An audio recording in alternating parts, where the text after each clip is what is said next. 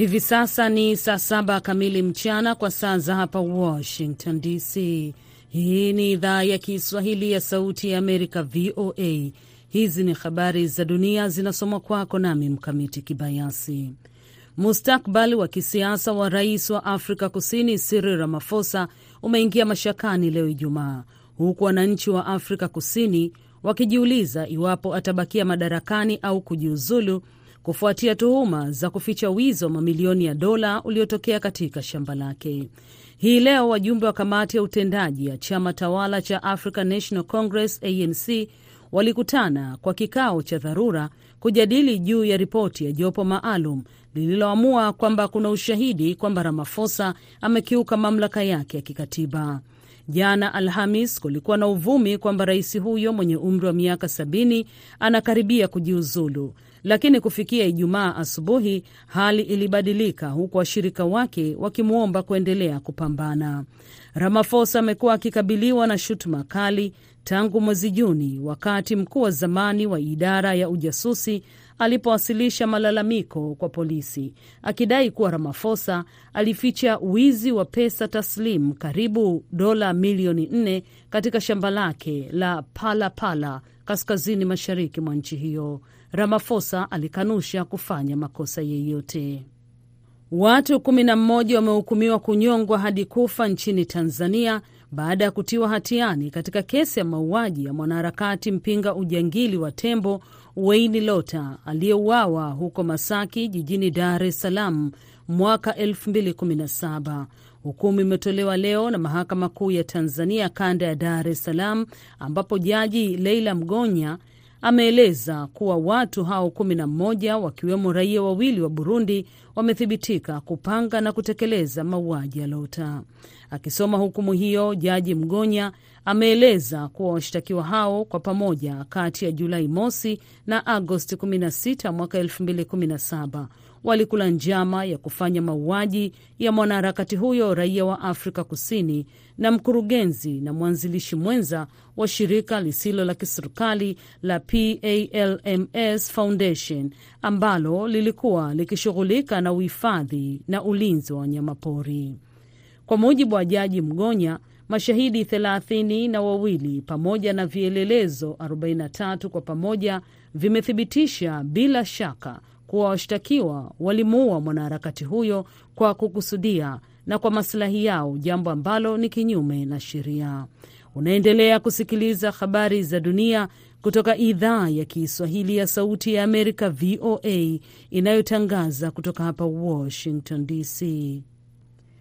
Ujerumani imeahidi kuipa Ghana msaada wa dola milioni 86 kuisaidia sekta ya nishati mbadala na maendeleo ya kifedha, waziri wa fedha wa Ghana alisema jana katika taarifa.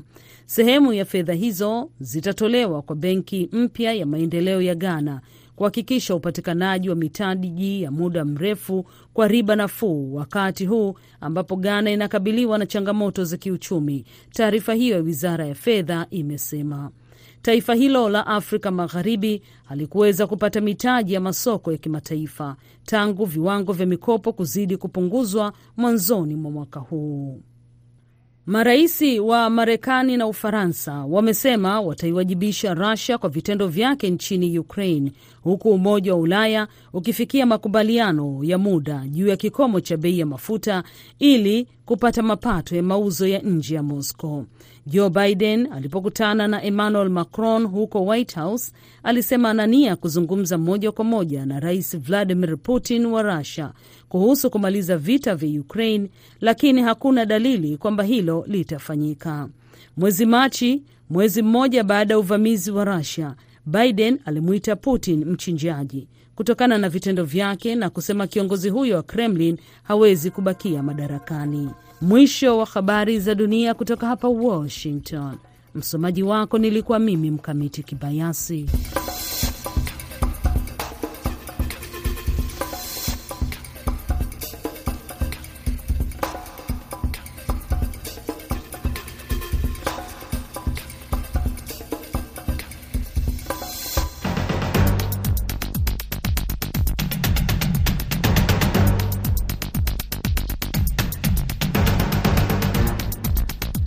Undani kutoka idhaa ya Kiswahili ya Sauti Amerika. Karibu kwenye jukwaa la wanahabari wiki hii, tukiwa na maswala manne ambayo ni mfuko wa fedha wa Hasla uliozinduliwa nchini Kenya, mazungumzo ya amani ya DRC jijini Nairobi, siku ya ukimwi duniani ambayo imeadhimishwa Alhamisi, pamoja na habari za kombe la dunia linaloendelea nchini Qatar. Kukuletea show ya leo, jina langu Harrison Kamau.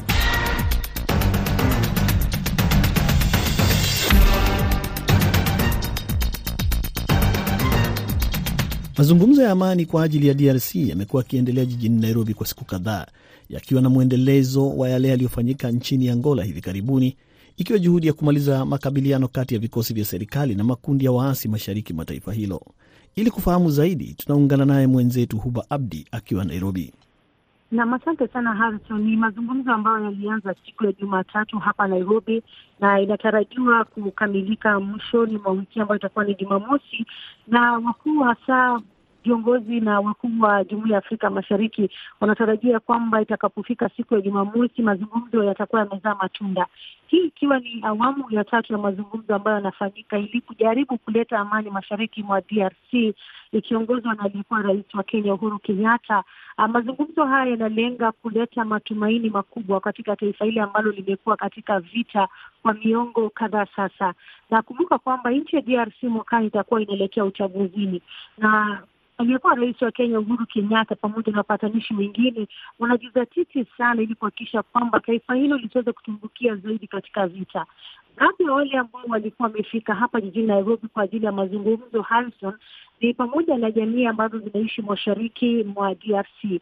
Kumbuka jamii imekuwa ikikumbwa uh, na vita na wamekuwa waathiriwa wakubwa wa mapigano yanapoendelea baina ya waasi na kuwaleta hawa katika mazungumzo au katika meza majadiliano uh, Kiongozi hasa Uhuru Kenyatta anasema kwamba huenda suluhu ya kudumu ikatokana na mazungumzo ama ushauri ambao utatokana na jamii.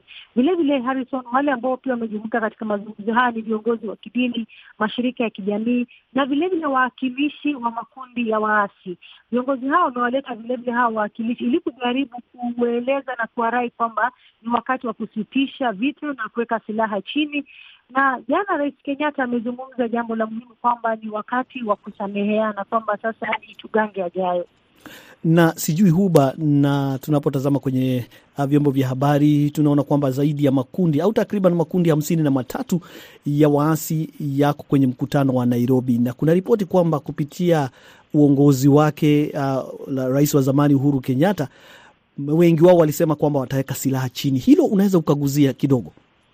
Naam, ni wito ambao unatolewa na pande zote mbili kati ya serikali ya DRC na vilevile uh, kumbuka kwamba mazungumzo haya yanalenga pia nchi ya Rwanda, maanake mataifa haya mawili ya DRC na Rwanda yamekuwa yakilaumiana kwa muda mrefu kuhusiana na vita ambavyo vinaendelea, na bwana Kagame tayari ashazungumzia suala hili baada ya kuzungumza katika bunge lake nchini uh, Rwanda kwamba uh, serikali ya Kongo inajinda Uh, kutekeleza makubaliano ya miaka kumi iliyopita uh, pamoja na M23. Ndio mazungumzo ambayo alikuwa akizungumza bwana Kagame, na vilevile alikuwa amemtuhumu bwana uh, Tshisekedi ambaye ni rais wa Kongo kwa kutumia sababu za mgogoro wa nini mashariki mwa DRC kama jambo la kutaka kusongesha uchaguzi wa mwakani.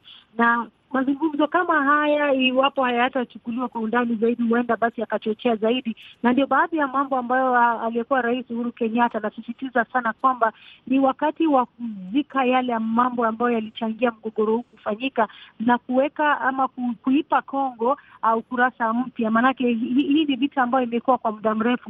Na katika kuongea kwake hapo jana alikuwa anasema kwamba ni wakati wa kuipatia nchi hii hadhi yake ya heshima, manake kwa miongo mingi sana uh, nchi hii ambayo iko miongoni mwa mataifa ambayo yako katika Jumuiya ya Afrika Mashariki imekuwa kwa vita kwa muda mrefu sana, na anasema kwamba ni wakati pia raia ama jamii ambazo zinaishi hasa mashariki mwa DRC hao kuweza kuendelea na maisha yao. Anasema kwamba vita inapokuwa, basi mambo mengi yanasimama. Mfano, biashara haiendelei, watu wanakuwa wakimbizi wa ndani kwa ndani, hakuna shule kuna ile mzozo baina ya wenyewe kwa wenyewe. Kwa hivyo Rais Kenyatta anasisitiza kwamba ili kuwe na amani katika taifa ama eneo la mashariki mwa DRC, basi ni vyema mataifa majirani waweze kuketi chini na kuyarai makundi hasa ya waasi kuweza kuweka silaha chini ili kurejesha hadhi na heshima ya taifa la DRC. Kidogo huu basi, sijui kama ungeguzia kuhusu suala la kikosi cha jumuiya ya Umoja wa Mataifa, ikizingatiwa kwamba Kenya ni mojawapo wa mataifa ambayo tayari yametuma vikosi vyake DRC kwenye mkutano wa Nairobi. Sijui kwa upande wa serikali ya William Ruto au rais wa zamani Uhuru Kenyatta, kuna tamko lolote kuhusiana na vikosi vya jumuiya ya Afrika Mashariki? Naam, tayari Kenya imepeleka majeshi yake katika nchi ama mashariki mwa DRC ili kuleta ile hali ya usalama, na japo kuna mataifa mengine ambayo bado hayajaleta mazungumzo ama kufunguliwa kwa mkutano ambao hasa unaendelea hapa jijini Nairobi siku ya Jumatatu. Bwana Yoweri Museveni ama ambaye ndio rais wa Uganda alihimiza sana mataifa ya jumuiya ya Afrika Mashariki kujikaza zaidi ili kuipa ile support nchi ya DRC kwa kupeleka majeshi zaidi katika taifa hilo ili kuleta usalama. Kwa hivyo huu ni wito ambao unazidi kutolewa na Afri, ama jumuiya ya Afrika Mashariki ili kuweza kuhakikisha kwamba uh, wanajeshi kutoka mataifa haya ambayo ni wanachama wa jumuiya ya Afrika Mashariki wanapelekwa katika uh, mashariki mwa DRC. Na pia nadhani kwamba nchi ya Sudan, Sudan Kusini inajizatiti pia angalau kufikisha, lakini mataifa ya jumuiya ya Afrika Mashariki yametakiwa kuwapeleka wanajeshi ili kusaidia taifa hilo la DRC na kuwasaidia wale waasi angalau kuweka silaha chini, kwa sababu tayari mazungumzo ya Jumatatu yalieleza wazi kwamba waasi ambao wanapigana mashariki mwa DRC wanashikilia silaha ambazo sio halali. Uh, tunapotazama taarifa kutoka kwenye mkutano huu wa Nairobi ni kwamba serikali ya Kongo uh, kupitia mjumbe maalum wake Sage Sibangu wamesema kwamba huu ndio muda ama nafasi ya mwisho ya waasi kuingia kwenye meza ya mazungumzo na kusuluhisha mzozo ulioko DRC. Izingatiwe kwamba huu ni mkutano wa pili. Kulikuwa na mkutano, ni mfuatiliwa mkutano uliofanyika uh, kule Angola uh, takriban wiki moja iliyopita. Sasa je, na, ina maana kwamba sasa wale waasi wasiposhirikiana kwenye mazungumzo haya, huenda mapigano haya yakazuka kabisa na yakawa kwamba hakuna tena nafasi ya mazungumzo ya amani? Nadhani Rais Uhuru Kenyatta, tumezoea kumwita Rais Uhuru Kenyatta japo amestaafu.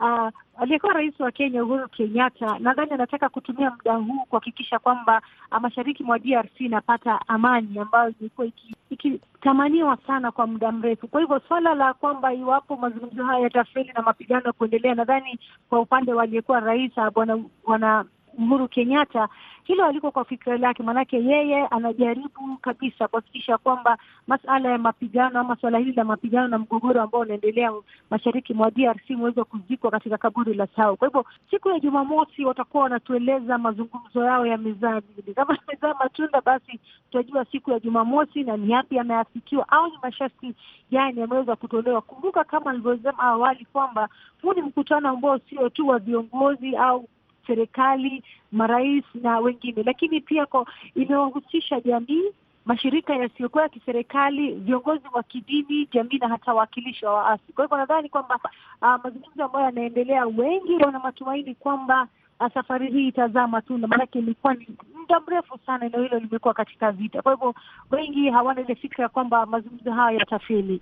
Asanti sana Huba Abdi kwa kutufahamisha hayo. Sasa moja kwa moja hadi kwenye kombe la dunia nchini Qatar, ambapo mengi yameendelea kujitokeza michuano hiyo inapoendelea. Hata hivyo, kuna mambo kadhaa ambayo ni ya kihistoria kwenye kombe la mwaka huu. Sande Shomari, baadhi ya mambo hayo ni yapi? Bila shaka Harison Kamau, ama kwa hakika historia imeandikwa eh, katika kombe hili la dunia. Mpaka hivi sasa tunapozungumza, kuna maajabu maajabu mengi ambayo tumeshuhudia. Moja ya maajabu hayo Kamau, tumeshuhudia timu ya taifa ya Saudi Arabia ikiangusha miamba mikubwa kabisa ya soka duniani, timu ya Argentina. Lakini kama hilo halitoshi, Kamau, pia tumeshuhudia timu ya Japan, hawa wanaitwa Blue Samurai, wakifanya mambo ya ajabu kabisa na kuiangusha miamba mikubwa ya Ujerumani. Lakini si hivyo tu, vijana hawa Blue Samurai walifunga kazi na kuingia raundi ya pili baada ya jana kuangusha miamba mingine eh, miamba ya Spain. Kwa hiyo ama kwa hakika eh, tumejionea mambo ya, ya kushangaza kabisa kwa timu ambazo hazikutarajiwa kufanya iliyoyafanya. Pia tunaona timu ya Australia kama timu ya Australia haina majina yote makubwa. Timu hii inacheza tu kwa umoja, imefanikiwa kwenda raundi ya pili na hata kuifunga Denmark. Denmark walikuwa washindi wa nusu fainali kwenye kombe la Ulaya. Sasa unaweza ukaangalia ukaona kwamba kumbe mpira huu chochote kinaweza kikatokea. Na si hayo tu, kwa upande wa Afrika, timu ya taifa ya Morocco, Simba wa Atlas, wamevuka kuingia raundi ya pili na kuongoza kundi, kitu ambacho hakijawahi kufanywa na timu za Afrika. Moroko safari hii wamekifanya, wamekuwa juu kabisa kwenye kundi lao na wanaingia raundi ya pili bila wasiwasi wa aina yoyote. kwa timu ambazo kabisa hazikutarajiwa kama ulivyotaja Japan kwa mfano. Kuna pia swala la wanawake kuhusika kwenye uh, kombe la dunia. Kuna marefa, kuna nini nini ingine utalizungumzia kuhusu nini cha wanawake kinaweza kuzungumziwa kuhusu mchuano mchuano wa mwaka huu ama kombe la dunia la wakati huu?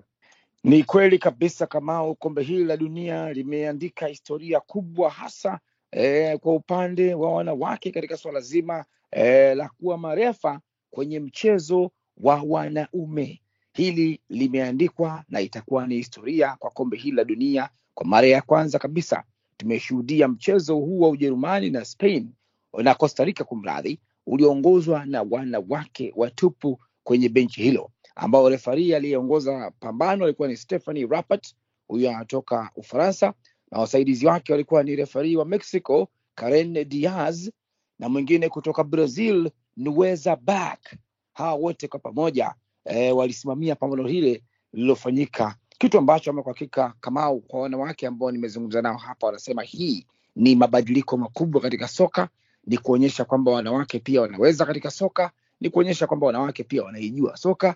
Na hii kwa kusema kweli imewapa changa, imewapa furaha kubwa sana e, viongozi wa soka wanawake ambao wako hapa, hali kadhalika washabiki wa kike ambao wamekuja hapa kutoka sehemu mbalimbali duniani kushuhudia kitendo kama hichi. Wanasema ni historia ya kipekee kabisa na imewapa e, imewapa furaha kubwa sana. Sasa Sandi, ningetaka utueleze kitu ambacho kimekuwa kiulizwa na wasikilizaji wengi wetu, taswira iliyoko Qatar. Ni nchi ya Kiarabu, kuna mataifa tofauti ambayo yamekusanyika kule, labda vyakula vimebadilika, watu wamekuwa wa, kuna vyakula vya kutoka mbalimbali au sehemu mbalimbali za, za dunia, na vilevile kuna suala labda lilikuwa la vinywaji vileo ambavyo tunajua vizuri kanuni ziliwekwa kali za Kiislamu. Hebu tupe taswira kuhusu vyakula na labda pengine nyumba za burudani au kumbi za burudani. Bila shaka Kamau, ukija kwenye suala hilo Kamau, ni kwamba ama kwa hakika tunakumbuka kwamba kuliwekwa sheria e, tunafahamu kwenye nchi nyingi za Kiarabu za Kiislamu huwezi kuwa unapata pombe wakati wote au mahali pote unapotaka, lakini kwenye kombe hilo walisema kwamba watajaribu kuwapa watu wahueni kwenye uwanja waweze kupata kinywaji chao, lakini baadaye FIFA wakabadilika baada ya kuwa kuambiwa na serikali hapa ndani ya nchi kwamba hawawezi kuweka vinywaji vya pombe kwenye viwanja vya mpira. Kwa hiyo ile likaondolewa. Sasa kuna kinywaji kama kimekuja kinaitwa Budweiser Zero, sijui kama ushaisikia huko Marekani. Nimeshasikia mimi hapa. Mhm. Sasa ile Budweiser Zero kwa sababu haina kilevi, ndio inanywewa huko kwenye viwanja vya mpira. Sasa kwa washabiki kama Waingereza, Wamarekani wenyewe na wengine ambao wanataka kupata kinywaji, wanasema hichi sisi sio kinywaji, na niliongea nao, wanasema hata testi yake ni mbaya, hawaipendi. Sasa Wanataka mchezo, wanataka vitu kabisa. wanataka wapate vitu, lakini kinachoendelea ni kwamba Kamao, kwa swala hilo la bia na pombe kwa jumla, nafikiri jinsi linavyozungumzwa ni tofauti, kwa sababu kwenye baadhi ya maeneo kama umeshasikia Fan haya ni maeneo ambayo World Cup FIFA hapa Qatar walikubaliana kutengeneza maeneo maalum ya washabiki kwenda wenye tiketi zao za kwenda huko. Unahitaji tiketi maalum kwenda kwenye hilo eneo ambapo kuna wasanii wanakuja kutoka Marekani, kutoka Afrika, mmoja wapo alikuwa Ranking na nchi zingine kui, kuimba wakati wa halftime, alafu wana maskrini makubwa, kwa hiyo watu wanaangalia mpira pale kama wako uwanjani tu, na wanapata burudani ya muziki wakati wa halftime, na mpira ukiisha wanapata tena burudani ya wale wanamuziki mpaka saa tisa za usiku. Sasa hayo maeneo Kamau, pombe zipo, bia hizo zipo, wanaruhusiwa kununua na kunywa, hawana shida. Kwa hiyo wale wanataka kinywaji chao wanaweza kwenda pale na masharti mengine makubwa ambayo kama pengine tunaweza kuambia nami na wewe ni kwamba watu walifikiri kuhusu mavazi, labda kuna kuna masharti makubwa mtu labda kwa, especially kwa wanawake, labda hawezi kuvaa kaptura wakienda huko viwanjani na kwenye maeneo kama ya Fan Fest. Hapana, wanavaa wanavyotaka. Kwa hiyo hakuna masharti yanayobana watu kwenye hayo maeneo, kwa sababu wanajua kabisa haya ni washabiki na wamekuja kutoka nchi mbalimbali duniani. Ah, hatimaye Sande, ya tukiwa kwamba kule ni nchi ya Kiarabu, tunajua kwa kabisa kwamba kule ni jangwani. Sasa hivi hali ya hewa ikoje, na nyinyi wenyewe mnajimudu vipi? Imekuwa wawe uliondoka hapa Marekani wakati ukiwa ni msimu wa baridi, wewe kule inakuwaje kwako? Kama siwezi kudanganya swala hilo, kila mtu ana wasiwasi nalo na kuliulizia, lakini ama kwa hakika, kama utashangaa kwa sababu gani, huu msimu tuliofika hapa sasa hivi wa Disemba Novemba, huku ni msimu wa baridi kwa watu wa hapa, Kwa hiyo Kamau, uh, ukiangalia hali ya hewa iliyoko hapa sio ya joto hilo ambalo tunalijua sisi. Joto la kutisha hapa liko mwezi ule wa sita ambao ni wa saba mpaka wa tisa. Kwa wenyeji sio kwamba kuna kwa wenyeji kwa wenyeji wanaona ni wanaona ni nzuri tu kwamba sio mbaya, lakini ukiangalia kwetu sisi Kamau ni hali nzuri sana tu, kwa sababu kama leo huko nje ni themanini na nne ya Marekani. Asanti sana mwenzetu Sande Shomari ukiwa huko Qatar. Basi unaendelea kusikiliza idhaa ya Kiswahili ya Sauti ya Amerika. Kipindi ni Kwa Undani, likiwa ni jukwaa la wanahabari. Jina langu Harrison Kamau. Ulimwengu Alhamisi umeadhimisha siku ya kimataifa ya ukimwi na HIV, kauli mbiu ya mwaka huu ikiwa ni kuzingatia usawa. Mwanahabari Esther Otim yupo Uganda, taifa ambalo limepiga hatua kubwa katika kukabiliana na janga hilo tangu liliporipotiwa mwaka wa kwanza wa 1986. Esther, hali kwanza kabisa ikoje nchini Uganda sasa hivi? Kwa hapa Uganda imejumuika na dunia nzima kwa ujumla kusherehekea siku ya ukimwi duniani. Tumeona kwamba kwa namna moja wameweza kuangalia ili suala zaidi katika vijana walio katika umri mdogo, miaka kumi na tano mpaka ishirini na nne hawa vijana wadogo walio katika balehe, tunasema ni vijana wa, wa shule walio adolescent. Kwa nini basi wamefikiria hawa vijana? Kwa sababu ongezeko la maambukizi katika umri huu limekuwa kubwa zaidi. Tunaangalia kwamba maambukizi mapya asilimia kubwa yametokea katika hawa vijana wenye miaka kumi na tano mpaka ishirini na nne huku tukiangalia wasichana, watoto wa kike wameongeza namba kuliko wale watoto wa kiume, kusitisha kabisa maambukizi ya ukimwi. Takwimu inaone, inaonyesha maambukizi yamepungua. Nchi ya Uganda ni mojawapo ya mifano mizuri ya kupambana na janga la ukimwi, ikizingatiwa katika miaka ya themanini taifa hilo lilikuwa miongoni mwa mataifa yaliyokuwa na maambukizi ya viwango vya juu sana.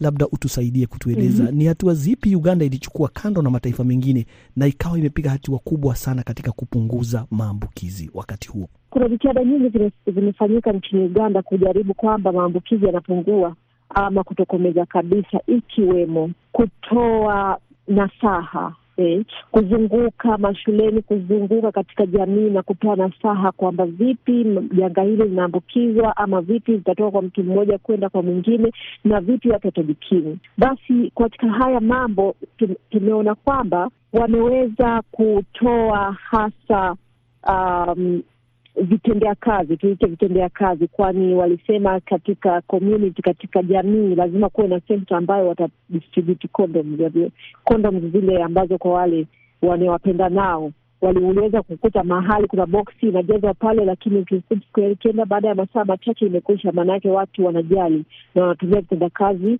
ipasavyo. Wanasema hizi dawa zilikuwa zikipunguza makali, kwa hiyo walishawishi jamii ama watu katika jamii kujitoa kwamba mimi ni mwathirika. Kauli mbiu ya mwaka huu inasema sawazisha au equalize, ikiwa na maana kwamba hakuna mm ubaguzi katika sehemu za kazi, katika jamii na katika maswala mm -hmm. yote au sekta zote za kijamii. Je, uh, mm labda pengine kando na nchi ya Uganda, maybe katika mataifa ya Kiafrika umeona kama ubaguzi uh, umeondolewa au kuangamizwa hivi kwamba mtu anayeugua ukimwi ama mwenye virusi vya ukimwi habaguliwi hata katika sehemu za kazi au sehemu nyingine zile za kijamii. Hapa tunaona ukimwi si jambo geni hapa ulimwenguni. Ukimwi ni ugonjwa ambayo ulilipuka ama uliingia katika hiyo miaka ya themanini, na sasa nafikiri tumezoea. Tuna wagonjwa ama tuna wa watu wenye nao katika familia zetu, katika jamii, katika ofisi. Kwa hiyo huyu mtu anaweza akawa labda ni bosi katika ofisi na yuko katika hali hii. Kwa hiyo tunaona kwamba mtu mwenye madhara mwe, mtu mwenye aliyeambukizwa ama mgonjwa wa hili janga pia ana nafasi yake katika jamii. Awali ulizungumza kuhusu ongezeko la maambukizi miongoni mwa vijana wa miaka ya chini kidogo. Sasa swali ni je, mm, imegundulika ni nini kimepelekea kuongezeka kwa maambukizi miongoni mwa vijana hawa? Wanafunzi walipowekwa katika zuio la uviko kumi na tisa, asilimia kubwa walijisahau na hata wazazi wakaingia katika mkanganyiko wa hali ya kiuchumi na jinsi ya kulea wanafunzi na amini kulea watoto wao majumbani. Na kushukuru sana Esther Utim ukiwa Uganda. Sasa tunapoelekea kumalizia jukwaa la wanahabari hivi leo, tuangazie mfuko wa fedha maarufu kama Hustler Fund ambao umezunduliwa mapema wiki hii na rais wa Kenya William Ruto ili kusaidia watu wa kipato cha chini kujipatia mtaji wa kujikimu maishani. Tangu wakati huo, shughuli hiyo imekwendaje? Alice Wacharo ni mwanahabari jijini Nairobi na pia kijana mwenye kufahamu suala hilo kwa kina. Alice, mpango huo umekuwaje tangu wakati huo? Jambo um, la kwanza ni kwamba matarajio ambayo wengi walikuwa nayo kuhusu hizi Hustlers Fund kidogo ni kama bado hayajafikia malengo yao. Maanake unapata kwamba tangu jana ndo walikuwa wamesema kwamba wameshazindua mradi huo, ila wengi wamekuwa wakilalamika kwamba wamerequest wapatie hizo pesa, ila bado hazija.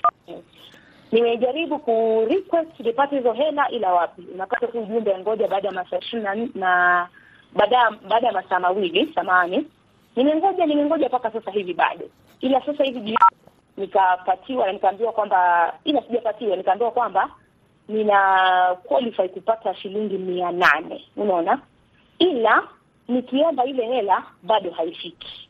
Hebu tueleze kidogo tu tunaposalia uh, kwenye suala hilo kwanza la kwamba wewe umehitimu kupata zile hela, wanaangalia nini? Kitu cha kwanza nilivyoona kwamba nime qualify kupata ile shilingi mia nane nilijiuliza kwamba ni wametu, wametumia mfumo gani kumpa mtu ile hela, alafu ukiangalia ile interest ambayo wameweka pale 8% interest, jamani, tumemsaidia mwananchi ama kwanza tunazidi kumkandamiza hata zaidi? Na, na ninauliza su swali tofauti iliyoko sasa kati ya app ambayo ni ya serikali na zile ambazo zilikuwa mbeleni za wafanyabiashara, kuna tofauti kubwa kwenye uh, uh, asilimia ya riba? Uh, sioni, yaani hapo hakuna tofauti kabisa, maanake tunajua kama hiyo riba amepatiwa pale ni ya 8%, unaona, na huyu mtu umempatia shilingi mia nane. Huyu mtu tumemkamua kakangu pale, ukiangalia ni kama amemkamua kama wangeweka kweli ile interest iwe ni kidogo, maanake hili ni swala la serikali na serikali inafaa kumsaidia mwananchi, na wanajua kwamba watu wa, wa ambao wanachukua hizo loan wengi wao ni wa vipato vya chini. Hebu hebu niulize, labda pengine kuna mpango fulani unaohitajika kujaza unapoomba hela, yaani kwamba nina mpango wa biashara hii, na kwa hivyo sasa wanatathmini iwapo wewe unaweza kuhitimu kupata fedha unazoitisha. Kuna mpango wowote au kuna maelezo unayohitajika kutoa? Kwa mfano niseme kwamba nataka kuanzisha biashara ya kuuza nguo, nataka kuanzisha biashara ya nyama. Kuna maelezo yote unayohitajika kuweka kwenye ombi ama kwenye fomu ya maombi? Kuna vile vitengo wameviweka, kipo personal, kipo cha makundi pale, kama labda nyinyi wanabiashara, upo mfumo ule, unaona. Ila unajua kwamba siku zote pale hela huwa zinaleta mzuri.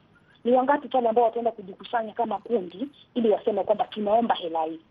Na wewe kwa maoni yako, wanasema mtu anaweza kuhitimu kutoka mia tano ya Kenya hadi elfu hamsini. Kwa mfano mtu akapata hizo nyingi zaidi za elfu hamsini, kwa mazingira ya sasa, unaona kama zinaweza kuanzisha biashara ambayo itainuka na kumsaidia mtu kujikwamua kutokana na hali ya umaskini? Ah, sidhani kakangu, pale tukisema kwamba ni kwamba mtu anaweka anachukua ile hela sijui aweze kuiwekeza pale kwenye biashara pale kidogo kidogo tunadanganyana. Maanake unapata kwamba siku hizi watu kazi za kuajiriwa hawataki, hivyo kila mtu anataka kufanya biashara. Wanabiashara hivi sasa wamekuwa ni wengi, na unapata kwamba jinsi uchumi ulivyo hivi sasa, hata kusema kwamba utaweka biashara na uvune ama upate kipato kizuri kutoka kwenye biashara, pale ni uongo. Kulikuwa na hali yoyote ya kuelimisha umma au wananchi kabla ya mfumo huu kuzinduliwa? Hapo sasa ndo mahali nasema kwamba kidogo walikosea. Kwanza wangefanya ile civic education kama kweli ni jambo la serikali, waweze hata kumfahamisha na kumwelimisha yule ambaye yuko pale mashinani. Kama hivi unaona walivyozindua ule mradi, unaambia kwamba takriban Wakenya milioni moja nukta moja nne walikuwa tayari pale kwenye ile application pale, wanajaribu kukopa ile hela, mpaka hata kidogo kakuwa na msongamano pale kwenye internet. Unaona yale masomo pale, wakamfunza mwananchi, wakamweleza kwamba hela hii ukichukua kuna hivi na vile na vile. Wangeweka hata kama ni vikundi pale, civic education, wakamweleza hata aliye kule mashinani kwamba hivi ndo hii hela itakavyokusaidia, hivi ndo zile terms and conditions ambazo pia mwenyewe unafaa uzifuate kabla uweze kufaulu kuchukua hizi pesa hizi pesa samahani, ama usipozichukua usipolipa kupitia kiwango fulani na fulani, haya ndio repercussions ambazo labda wewe zitaweza kupata pale, unaona no. Ila hakuna mfumo kama huo ambao umetumika. Asanti Alice Wacharo pamoja na wengine wote mlioshiriki kwenye jukwaa la wanahabari hivi leo. Kwa niaba ya wenzangu wote walioshiriki kufanikisha kipindi hiki, jina langu Harrison Kamau nikikutakia kila la heri popote ulipo.